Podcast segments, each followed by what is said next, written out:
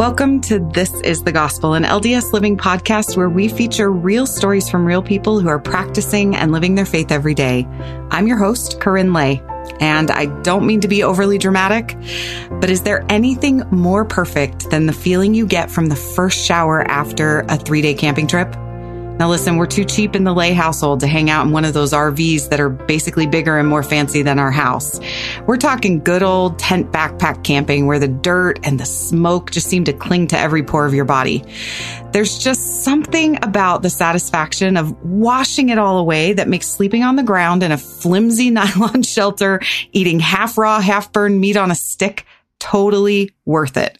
Maybe you're not a camper and that's totally cool. I have more than enough friends who think it's insane to pack up your house and move it into the woods for a few days just so you can pretend cell phones don't exist. But even if camping's not your jam, you probably have something that helps you feel like a totally new person when the heaviness of life sort of settles into your bones. Maybe it's a deep and meaningful conversation with a friend about big picture stuff of life or listening to your gym Spotify playlist at level 10 while you dance around the kitchen. I know that sometimes for me, it's a good heaving cry, the kind where you can't catch your breath, especially when I'm praying and pouring out my heart. Whatever it is that offers you that sense of renewal in the everyday work of living life, I think they're just tiny little allegories meant to give us a small taste of the reconciliation and reconstruction that Jesus Christ offers us when we decide to fully commit to discipleship. As the apostle Paul taught in second Corinthians, therefore, if any man be in Christ, he is a new creature. Old things are passed away. Behold, all things are become new. And man, if anyone understood the power and the reality of that promise of newness, it had to have been Paul, the former persecutor of Christians who had that profound change of heart that led to a totally new life. Well, today in our first episode of season four, we have two stories about that promise of newness and how it shows up for us in both quiet and profound ways when we humble ourselves to accept it. Our first story comes from Jolene, who wondered, like most of us do, if people really can change. Here's Jolene. Many years ago, I went to visit my parents. I had been struggling with a relationship in my life and it was a time for me to just have some time to ponder, think about what I was going to do. And I didn't tell my parents why I was visiting. I just came to visit. And one day towards the end of our visit, my dad came to see me. He said, now, honey, I'm going to take you to lunch you and I are going to have a lunch. And I'm thinking, oh my golly, he is going to lecture me. I don't know what he's going to lecture me about, but he, that tended to be the dynamic of our relationship is that my dad would, you know, just tell me what he thought I should be doing with my life. And in my mid thirties, this was not very welcome. My dad was a business executive. So he was, he handled things like a business deal, even raising his children. I had not had a lot of time with my dad when he was present in the home. He wasn't always present with me or with my siblings. When I was growing up, I was a little afraid of him. I didn't have a good relationship with him and actually it colored my relationship with men. I, I chose men that were not really healthy in my life. I actually told my dad at one point, that I did not respect the way he handled his priesthood. Um, kind of a tough thing to say to someone. Yeah, my dad liked, liked to talk at me. And he was very uncomfortable if I cried when we were talking. So anyway, that was the dynamic of our relationship. So we ended up going for lunch to our favorite Mexican restaurant. We got our menus when we got there and we ordered our lunch. And after our lunch had arrived, my dad whips out this piece of paper from his jacket. It was a legal size piece of paper. And, uh, and I'm thinking, oh my goodness, what, what, am I in for? Um, he said, honey, I made a list of all the things I wish I'd done differently with you. Now, I think my jaw might have hit the floor. I mean, this is my dad, you know, uh, somebody who I thought would never change in a relationship with me.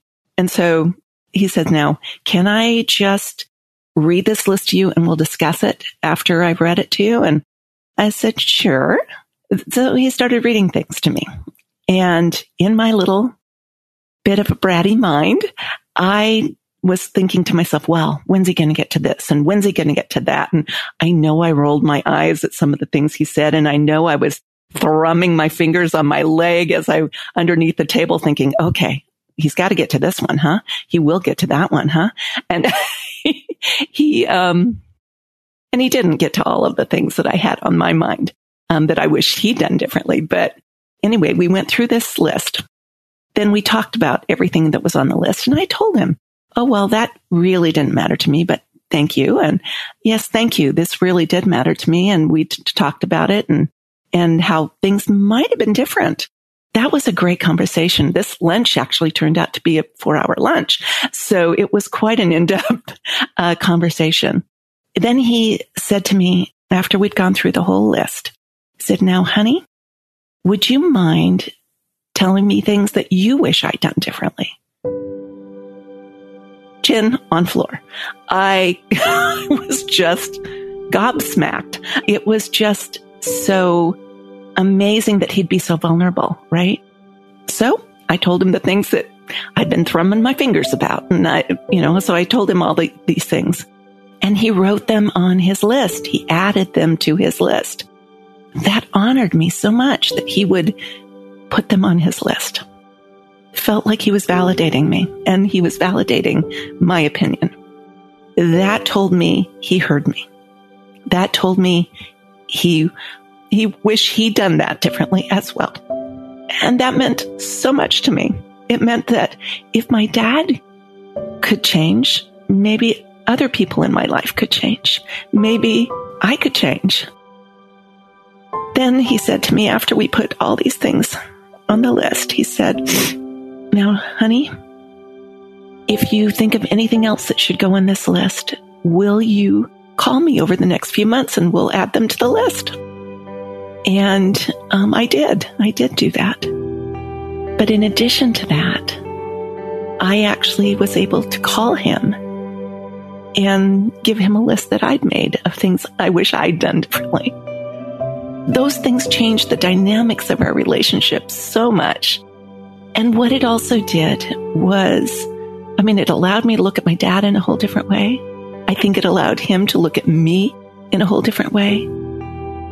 And it allowed me to actually look my savior in a whole different way. And that led me to be able to let down my guard and actually return to the church, which I cannot imagine being without the gospel in my life.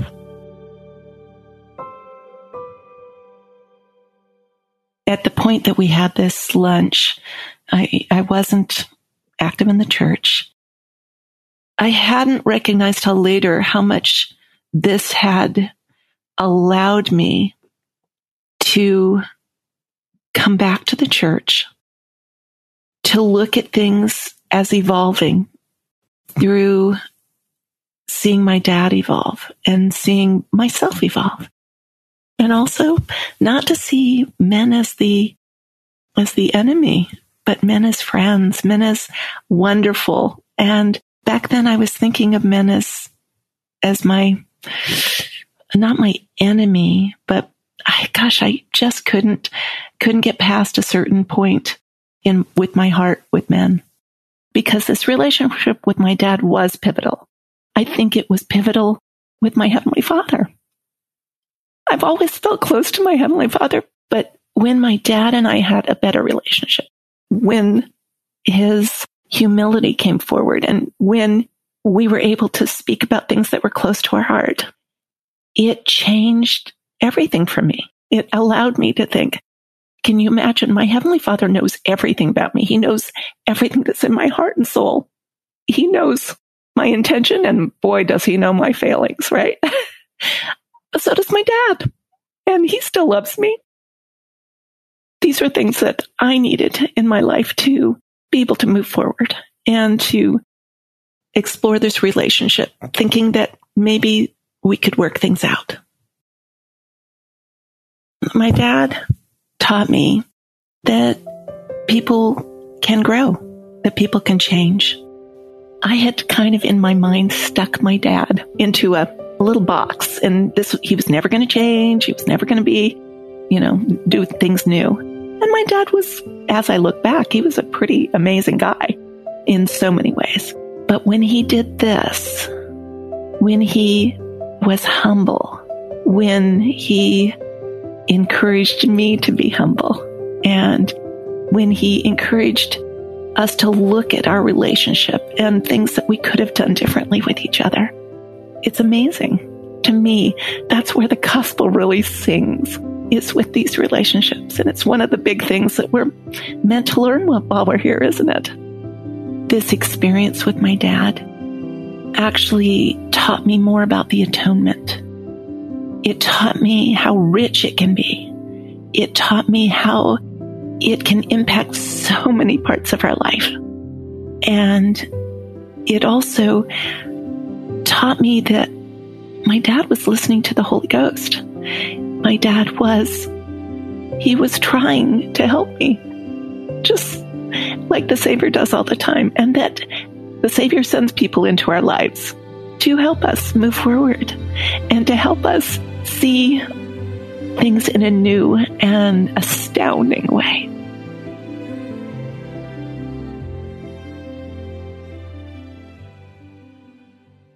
That was Jolene, and I have been thinking about her story since we first talked this past fall. There are so many layers of rebirth here. Obviously, there's the renewed relationship between Jolene and her dad that came from both of them seeking to reconcile their past mistakes with one another. And I love how her dad's change of heart was the catalyst for Jolene's own growth and self awareness. His willingness to choose humility and redress actually helped to heal more than just his relationship to her. But that isn't the only way that healing and rebirth can come to those of us who've been hurt by someone, maybe wielding their priesthood or other types of power in less than honorable ways. It might feel impossible to ever be reconciled to a heavenly father or an institution that bestows that gift on imperfect people. And if that's part of your story or the story of someone you love, then I think Jolene's experience may offer us some hope that there's a way forward in faith. While it's true that not every person who's hurt us will seek a new heart the way Jolene's dad did, the truth is that it might not really matter. Because ultimately, we believe in a savior who's paid the price to give us a new heart, new understanding, new experiences that will help us to be soft in the midst of our stony places. You know, the gift of Jolene's story wasn't that her father had a change of heart.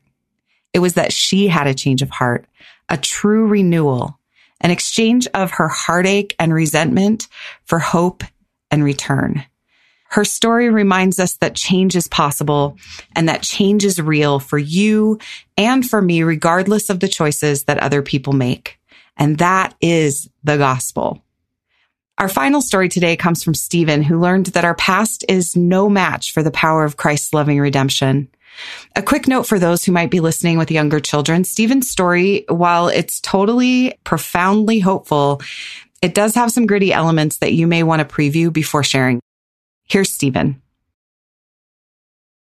My upbringing was pretty tough.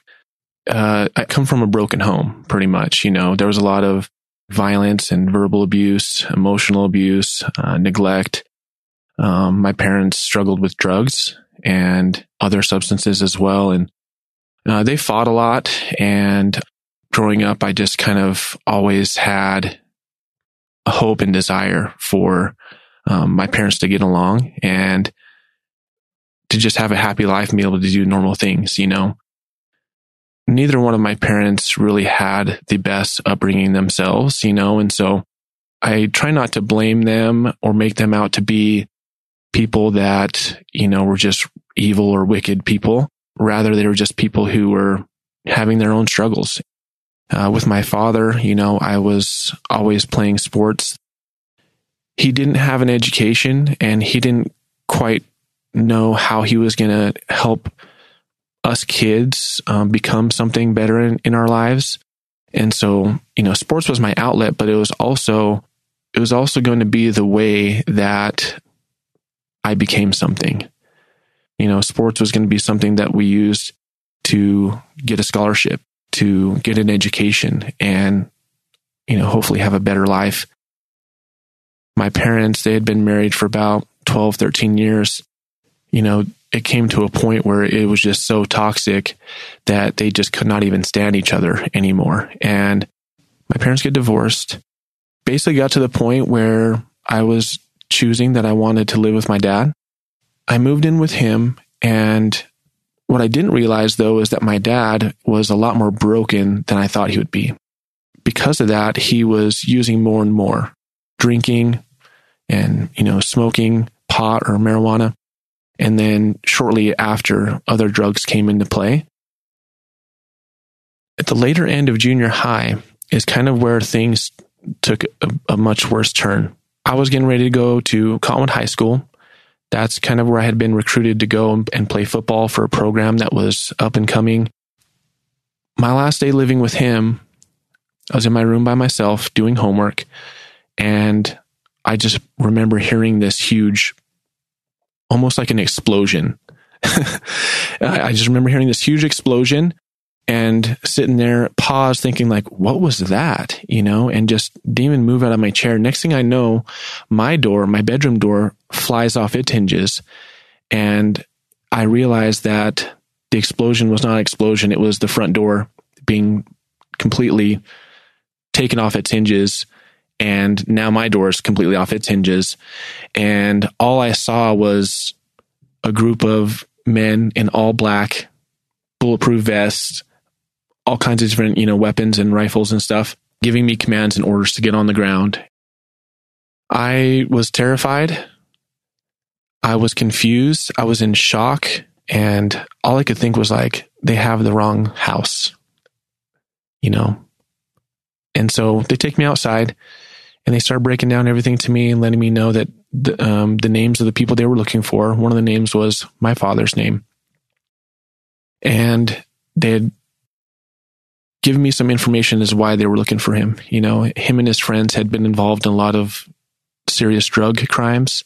And I didn't even know this, but the basement in the house that we were staying had been converted into a meth lab. And I didn't quite know exactly what that was. I knew it was really bad, you know. I knew that meth was like this very, very serious drugs, and I've seen the pictures from health class of what it does to people, you know, and I knew he was in a lot of trouble. I had to try and figure out like, well, where now, where am I going to go? Where's my dad? You know, he, he wasn't even home at the time. There's just so many unknowns. So they call my mom to have her come and pick me up. And I stayed with her for probably a few weeks. I slept on my couch, on her couch. I had so much resentment. I just didn't want to be there. So I got out. I got out and I went to live with friends. It was just a bad environment all around. And, and the kids that I was hanging around with were also not the best examples. You know, and there was drugs and drinking with these friends. And I stopped going to school. I just didn't have the guidance. I didn't have people to hold me accountable. I didn't have people telling me to go to school. You know, as a 15 year old, that's how I was getting by and getting around um, with those groups of kids and other kids who were dropouts. I lived that way about eight to 10 months. Out of nowhere, a man showed up to one of the houses that I was staying in, one of the football coaches at Cottonwood High School, who had heard somehow through the wire what had happened. So he shows up to this house and uh, he asked me to come take a ride. And so I jumped in his car. We went for a ride we pull into some apartment complex and he's telling me that, you know, here, there, there's bed, there's blankets, the cupboards are full, the fridge is loaded, and this apartment can be for you if you need somewhere. And I just have a few rules. And I was interested because I also wasn't happy with the way that I was living and hanging around the kids I was hanging around. But I didn't know how to get out of that. So I asked him, you know, well, what are, what are the rules? And he said, well, first and foremost, school has to be a priority. Secondly, you got to obviously give your best efforts on the field. And I want to see you on time to every meeting, every practice. And I was like, deal. I can do that. I remember thinking, like, this is my chance. I can have another chance. I can go to school. I can get myself out of this. So that's where high school began for me. And those were pretty much the best years of my life to that point. I loved it. High school was great. I had a lot of great friends. I did really well. I was still kind of a wild kid and getting into trouble from time to time. But for the most part, life was great. Post high school, I was getting recruited to go and play for different colleges and wound up in Colorado um, playing football there. And I was doing really well there. Still kind of like a broken person, but the sports were the outlet, like I said. When I was not playing football, I had this, this like dark hole inside that was just getting more and more power over me and taking more and more happiness and peace out of my life the more that I neglected it. We did get new coaches the last year that I was there. The new coaches had set an expectation of, you know, no partying, no extracurricular activities that would um, get us in trouble at the school or in the community and stuff like that. Um, and they were very strict about that. A lot of the stuff that was going on inside of me, a lot of the inner turmoil, it caused me to gravitate towards groups and people that ended up getting me in some trouble. My final year playing there, I recall deciding to go out and go to a party. Uh, we all knew that we shouldn't be, but you know, we were going to try and be responsible and just not get caught and not do anything stupid at that party, one of the guys I was there with, he got us into some trouble. Um, long story short, they pulled my scholarships and I was kicked off the team. That's when like the real depression and the hard, hard things started to come up within me because I had lost that coping mechanism, the, the sports and everything. And I started drinking more and I wasn't allowed to hang out with the football guys. So I, I was drinking in groups and crowds that were unfamiliar to me and basically numbing all my pain and became very depressed or stopped going to classes. And um, there was just so much shame because I was I was well known on the campus already as the quarterback, but when people had found out, I there was just so much shame on campus, you know, that I had ruined it, you know, and I was no longer on the team, and you know, and that just caused me to spiral down. You know, hard drugs came into the scenes I was drinking in and I made some bad decisions and next thing you know became a pretty serious um, drug addict going down a very slippery slope to a dark place. Dropped out of school and was involved with a lot of bad people. I tried many, many times to get clean and sober and went to inpatients and outpatients I went to rehab and I tried home detox, therapy, counseling. I tried everything that I could to get clean as often as I could, and nothing really could get me more than a few weeks, it seemed. My life just, you know, eventually got to the point where I, I gave up. I gave up on trying to get myself back together. And I embraced the idea that, you know, since I can't get it together after all that I've been trying, I'm just going to live this life until it takes me. I was just there to get high, to numb out, and to escape the failure of my life. Um, every every moment was I just didn't want to be in reality. I had grown an affection for the drugs and the euphoria and the high, and that's kind of where everything seemed to go away it was a constant obsessive chase because the pain inside and the depression and the brokenness was so unbearable that I would do anything to escape it, you know? And um, that led me into even worse and worse circles and was running around in the streets with gangs and and really bad people and drug dealers and stuff doing terrible things and just driving myself further and further down. Became homeless, burned every bridge with every family member and friend. I would go and knock on family members' houses' doors and ask for help and shelter and aid. And it was so bad that I, I, they wouldn't give me any. All I had left was the people that I was running around with in the streets. And it got to a point where I had burned my bridges with them too. after being asked to do something that I was not willing to do, I had lost their faith that I was going to be safe to hang around with. Because in the streets, it's, it is about trust. And if you're too close, you know too much information that could cost people years, if not life, in jail or prison. I was no longer trusted. I was on the run for my life because um, people were trying to take it. And in jail, people would find out what I had been up to. And, you know, there's a lot of connections from the streets to the jails and in those systems. And so I had people taking shots at me in there and even wanting to take my life. And it got so bad that I ended up having to put myself into maximum security and be in parts of the jail where I, people, people couldn't get access to me. And I had to be locked away and isolated. So I'd been locked up for a few months, was able to have um, some clean time and get my head somewhat clear from all the substances and stuff like that. This one night came where I was laying in my bunk and thinking about everything. And I decided to, you know, I was sore from laying down. So I decided to jump out of my bunk and maybe pace the cell back and forth for a little bit, stretch out my legs, get some water, maybe look out of the cell window to, you know, just stare. There's not really anything to look at, but I decided to get out of my bunk and then something, something like struck me and I was having some sort of medical event. I couldn't even roll out of my bunk. And so many things are occurring to my mind instantaneously that something serious is happening. I'm not able to even get to the button to press for help. And I was not even able to speak. And I felt myself losing the ability to even breathe.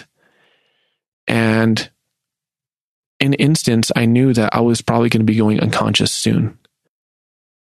Not even be able to speak or cry for help. I, all I could think was to hope that there was a God and that I would pray in my mind and hope that this God would hear me. And so what I did is I, I, I, I prayed in my mind. And the key parts of, of that prayer was that like, God, if this is my time, you can, you can take me. I'm ready. I'm tired of this life and I'm tired of living this way. If this is my time to die, take me. I haven't lived a good life and you, you can hand me over to the devil if, if that's where I need to go. But anything is better than how I've been living. And slowly from there, um, things kind of faded to black and I became unconscious. Sometimes in dreams, you can go to a lot of different places in your dreams, but things are very foggy, in my dreams at least. And I know the difference between a dream and what I felt in my unconscious state.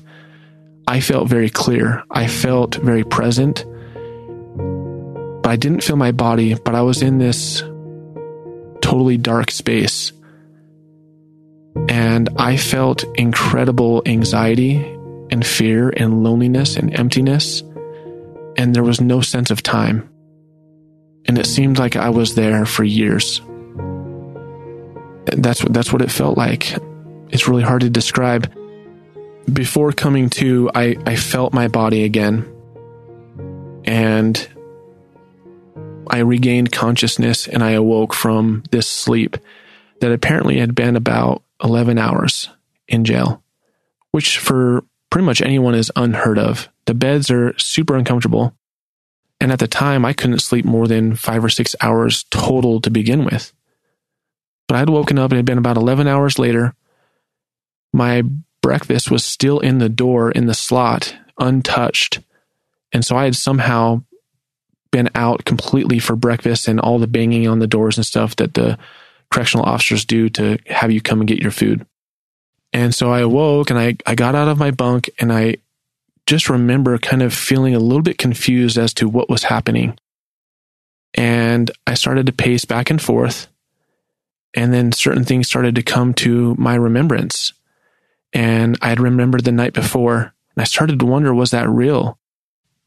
I remembered the dark place I had been to, which seemed like I was there for so long. Then it dawned on me that I had said a prayer, and I was starting to think about that prayer, and then there came a presence into my cell, and I felt something so indescribable. I was like back in shock, and I didn't quite understand what I was feeling. It was just so overwhelming, and the only way I can really describe it is I felt like I was really being wrapped by like the warmest, softest, most coziest blanket. And that I had like this really strong burning in my in my chest. Shortly after feeling that and wondering like what is going on? What's happening? Like did I get drugged? Like am I just tripping out? I then heard in my mind a voice that was not my own communicating to me that this is God and you have been saved. Just those two things. This is God, you have been saved. And that I, I've heard your prayer. I was still experiencing this warmth, this like light in my chest. And so I kind of paced back and forth and I started to embrace the idea that what I'm feeling, I can't deny. What I'm hearing, I cannot deny. It, it must be real. I'm starting to feel like this love and this hope. And I believe that there is a God, you know, in that moment.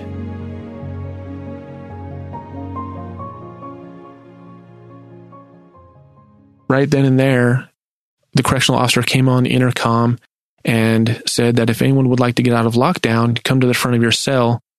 There's an LDS church meeting happening in about 15 minutes. I felt a prompting to go to that. But I remember thinking like, no, this is just a coincidence. This is not where I need to go. And please, like, if this is an experience with God, then please not the Mormons.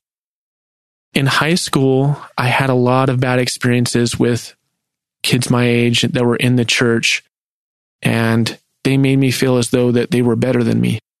It even got to the point where people were saying like really mean things to my face about my parents and making jokes about my dad. And so I developed resentment towards those individuals and that resentment creeped into anything and everything about them, which happened to include their membership to the church.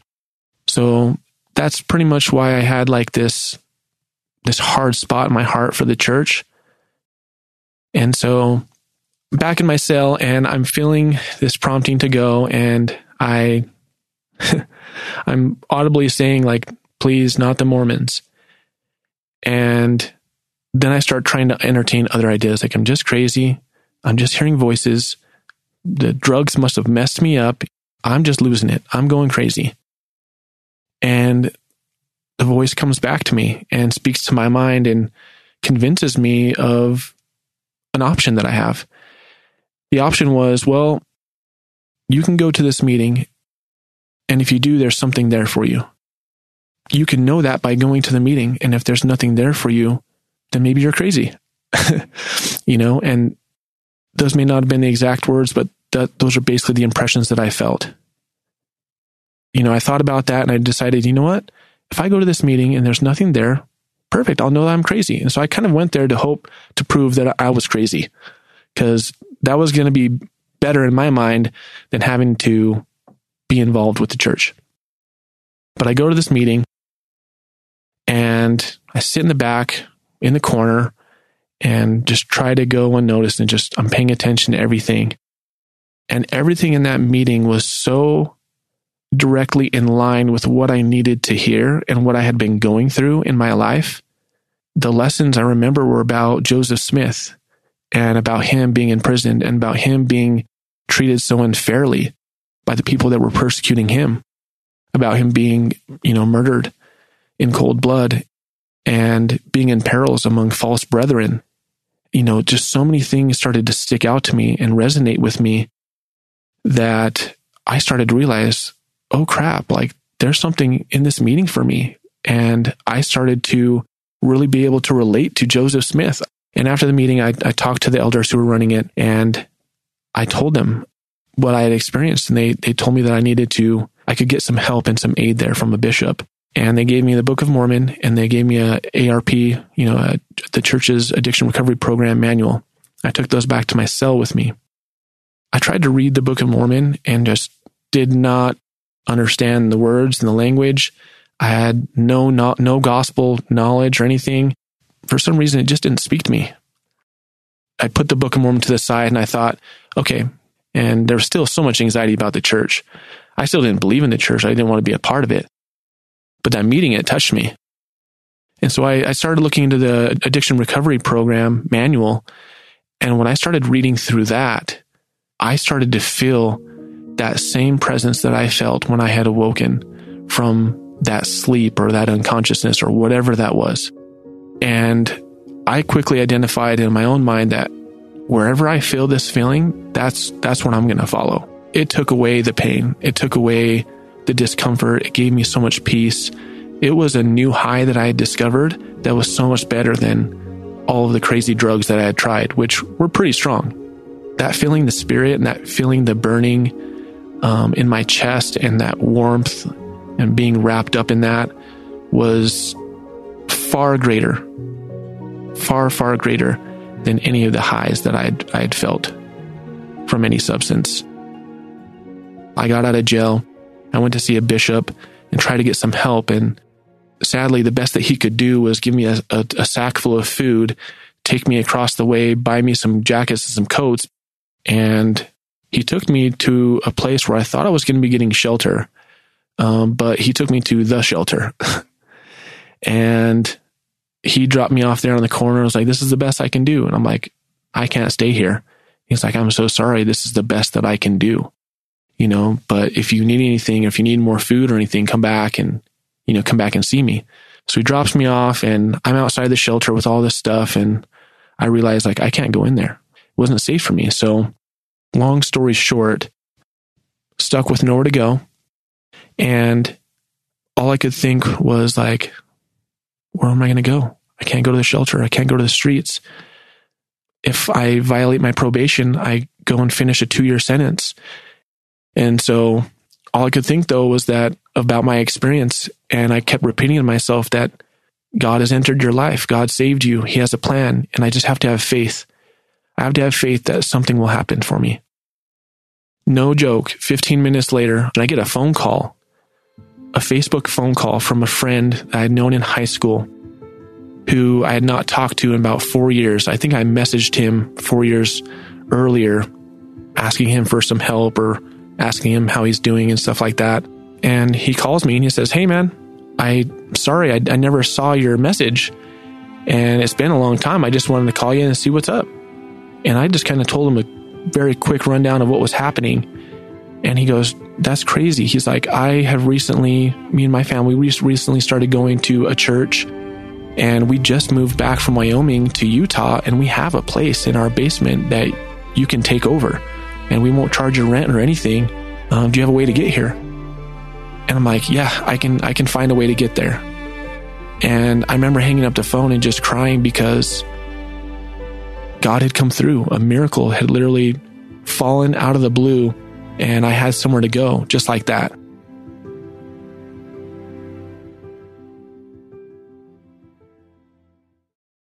At the time, I loved that ARP program manual and I was going to these ARP meetings and I was having tremendous experiences there and working the steps, the 12 steps there and, and listening to all the people sharing there. Um, my hope just started to skyrocket and I started receiving, you know, personal revelation there that my life was going to get better and that everything that I had been through, God was going to use so that I could help other people. And then that was going to bring true happiness and joy to my life. I wasn't going to LDS church at the time, but the people that I, were li- I was living with, they started having the missionaries over. And I went to the first meeting. I was there just to kind of observe. I remember the lesson being over, and they asked the family, before we leave, can we leave a scripture with you guys so that when we come back next time that we can have something to talk about? And I remember the family just saying, you know, no, we're good. We don't want to read your book, but you're more than welcome to come by anytime you'd like. And I felt really bad for him. And a really strong prompting came to accept whatever it is that they wanted to leave to talk about next time. I voiced myself and said, I'll take it. And quickly, one of the missionaries reaches into his bag and he's, you know, fumbling around for a Book of Mormon and um, a sticky note. And he writes on there a chapter for me to read and slaps it on the Book of Mormon and hands it to me. And they said, We'll be back next Wednesday. And so they leave. I threw the Book of Mormon and the sticky note onto my nightstand. Monday rolls around. I come home from work and I'm looking out my window and just kind of looking off into like the sunset and just thinking about the day. And as I'm like just looking around, I, I look over at my nightstand and I see the Book of Mormon sitting there. And I feel this overwhelming presence of the Spirit again. And then the voice came to my mind again. And it said, There's something in there for you. Every hair on my arms and the back of my neck stood up. I got the chills and I went over to my bed and I opened it and I flipped to the chapter that they had left for me to read. They wrote on the sticky note Alma 5. Now, these boys did not, they had no inkling as to what my story was. So I, I open it up and I start reading that chapter. And there are so many things that started sticking out to me, but the main thing that stood out to me, I mean, obviously that chapter is about Alma the Younger. You know, he was struck dumb and he was out for the space of a few days and he woke out of a deep sleep and he was converted and he had repented. But when I read it, and the, the words that I read was that, Behold, he changed their hearts, yea, he awakened them out of a deep sleep, and they awoke unto God. Behold, they were in the midst of darkness, nevertheless their souls were illuminated by the light of the everlasting word. Yea, they were encircled about by the bands of death and the chains of hell, and an everlasting destruction did await them. And now I ask of you, my brethren, were they destroyed? Behold, I say unto you, Nay, they were not. And when I read that, it was the first time in about eight months that I had found something that that gave words to the experience I'd encountered in my jail cell. And I resonated with those words so deeply and I, I cried, you know, and tears hit the page. I gained a confirmation and a testimony that God had used them to reach me and say, Hey, here's where I'm at. Here, here I am. Here's, here's my church and here's where I want you to be.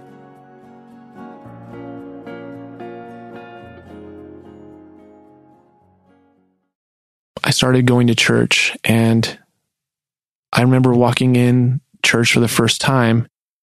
I, I knew I was being guided and directed there and I wanted to embrace it, but I didn't want to be judged. And so I walk up to this church thinking to myself, my God, if any of these people judge me or treat me differently or make me uncomfortable in any way, I'm not going to go here. I just left it at that. And I walked up to the church and I was welcomed. I was loved. I was appreciated and admired. And people would show up to my house and um, would want to get to know me and they loved and accepted me. And it was, it was so bizarre because this church was just so ready for me and so willing to just love me regardless of what I had been doing and who I'd become. And I, you know, I fell in love with the church from that moment and became very devout and had to kind of find for myself that I really believed that the church was true because there's a lot of rules and doctrines and um, guidelines that were pretty tough to want to accept, to say the least, because I'd come from living life in a worldly way. But I learned that by trying it out and through the experience of just being obedient, I learned the gospel truth that you can judge a tree by its fruits because it only continued to produce really good fruit in my life.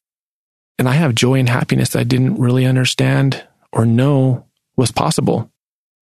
You know, I, I went from being like a homeless person, you know, five years later, I own a home now.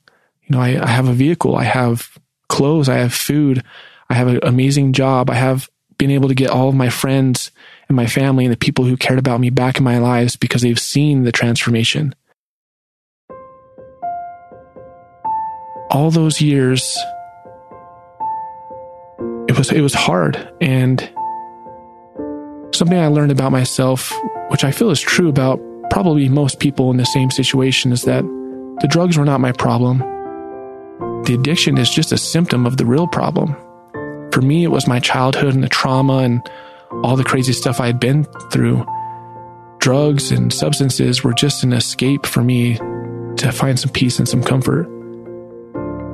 And the 12 step program in the church, it really is the atonement broken down into 12 steps. It helped me to discover and understand my brokenness. It helped me to allow Christ to put things back together and mend all of that.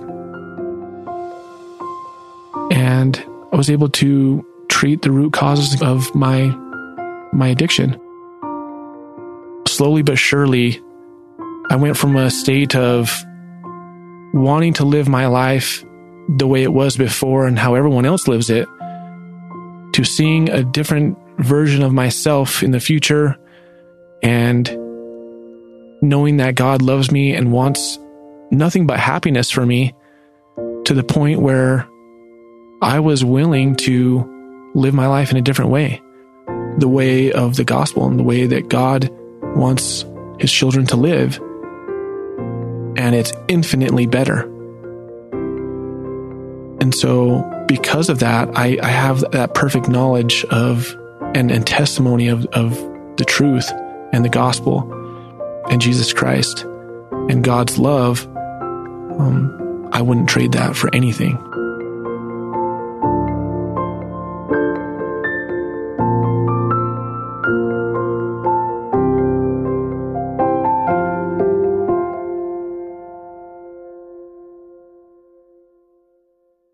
Was Stephen. It's nearly impossible for me to hear Stephen's story and not be reminded of all of those scriptural examples of God sending a physical stupor to precede a great change of heart. We've got Paul, who was struck to the ground and blinded for three days after his profound call of repentance, and Alma the Younger, who had a similar experience, and the Lamanite king Lamoni and later his wife, the queen, who both fell to the ground as though they were dead, as the scriptures say, only to rise again later, ready to testify of the Savior upon their awakening. And though Stephen's experience in the jail cell was only the beginning of a much longer period of conversion, I can't help but think of the symbolism of him waking in that 11th hour with a new hunger for the things of God and that crazy invitation to church in prison. If Paul and Alma the Younger stories remind us that we are never too far gone to be reached by salvation and the light of Christ, then Stephen's story is a reminder that it is never too late. In the Lord's timing, even the 11th hour is the right hour to turn to him. There's another part of Stephen's story that has surprisingly really stuck with me. And it was that hesitancy he felt when he learned that the church meeting he was drawn to in prison was the Church of Jesus Christ of Latter day Saints. His resistance to the restored gospel because of the unkind actions of members of his high school totally broke my heart into a million pieces. It reminded me of that scripture in Alma chapter 39 verse 11 when Alma is talking to his son Corianton. Poor Corianton has struggled to stick to the work of his appointed mission to teach the gospel to the Zoramites and he totally got tangled up in some bad business.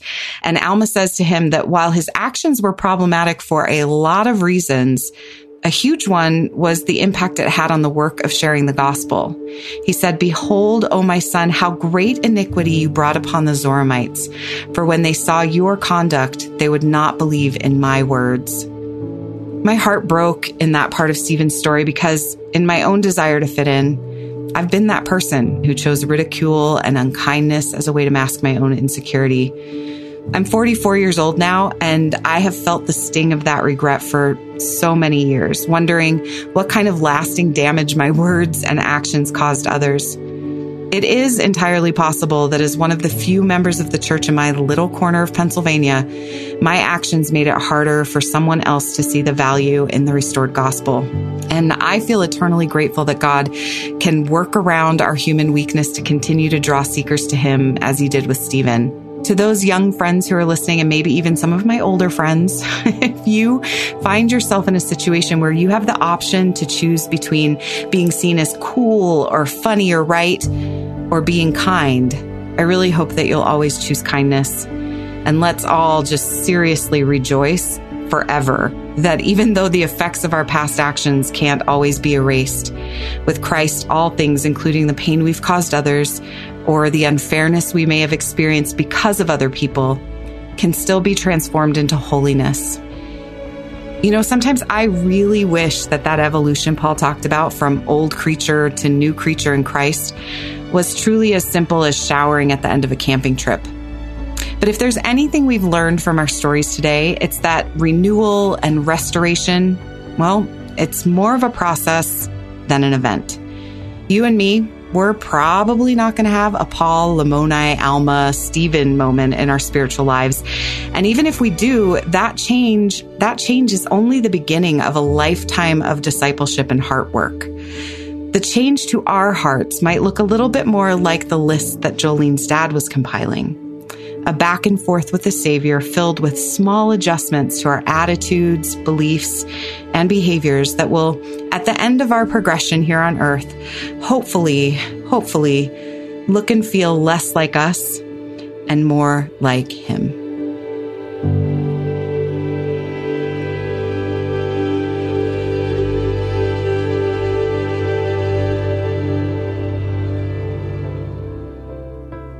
That's it for this episode of This is the Gospel. Thank you to our storytellers, Jolene and Stephen, for sharing their journey to a new heart with us.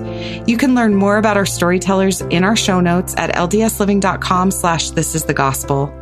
All of the stories in this episode are true and accurate as affirmed by our storytellers.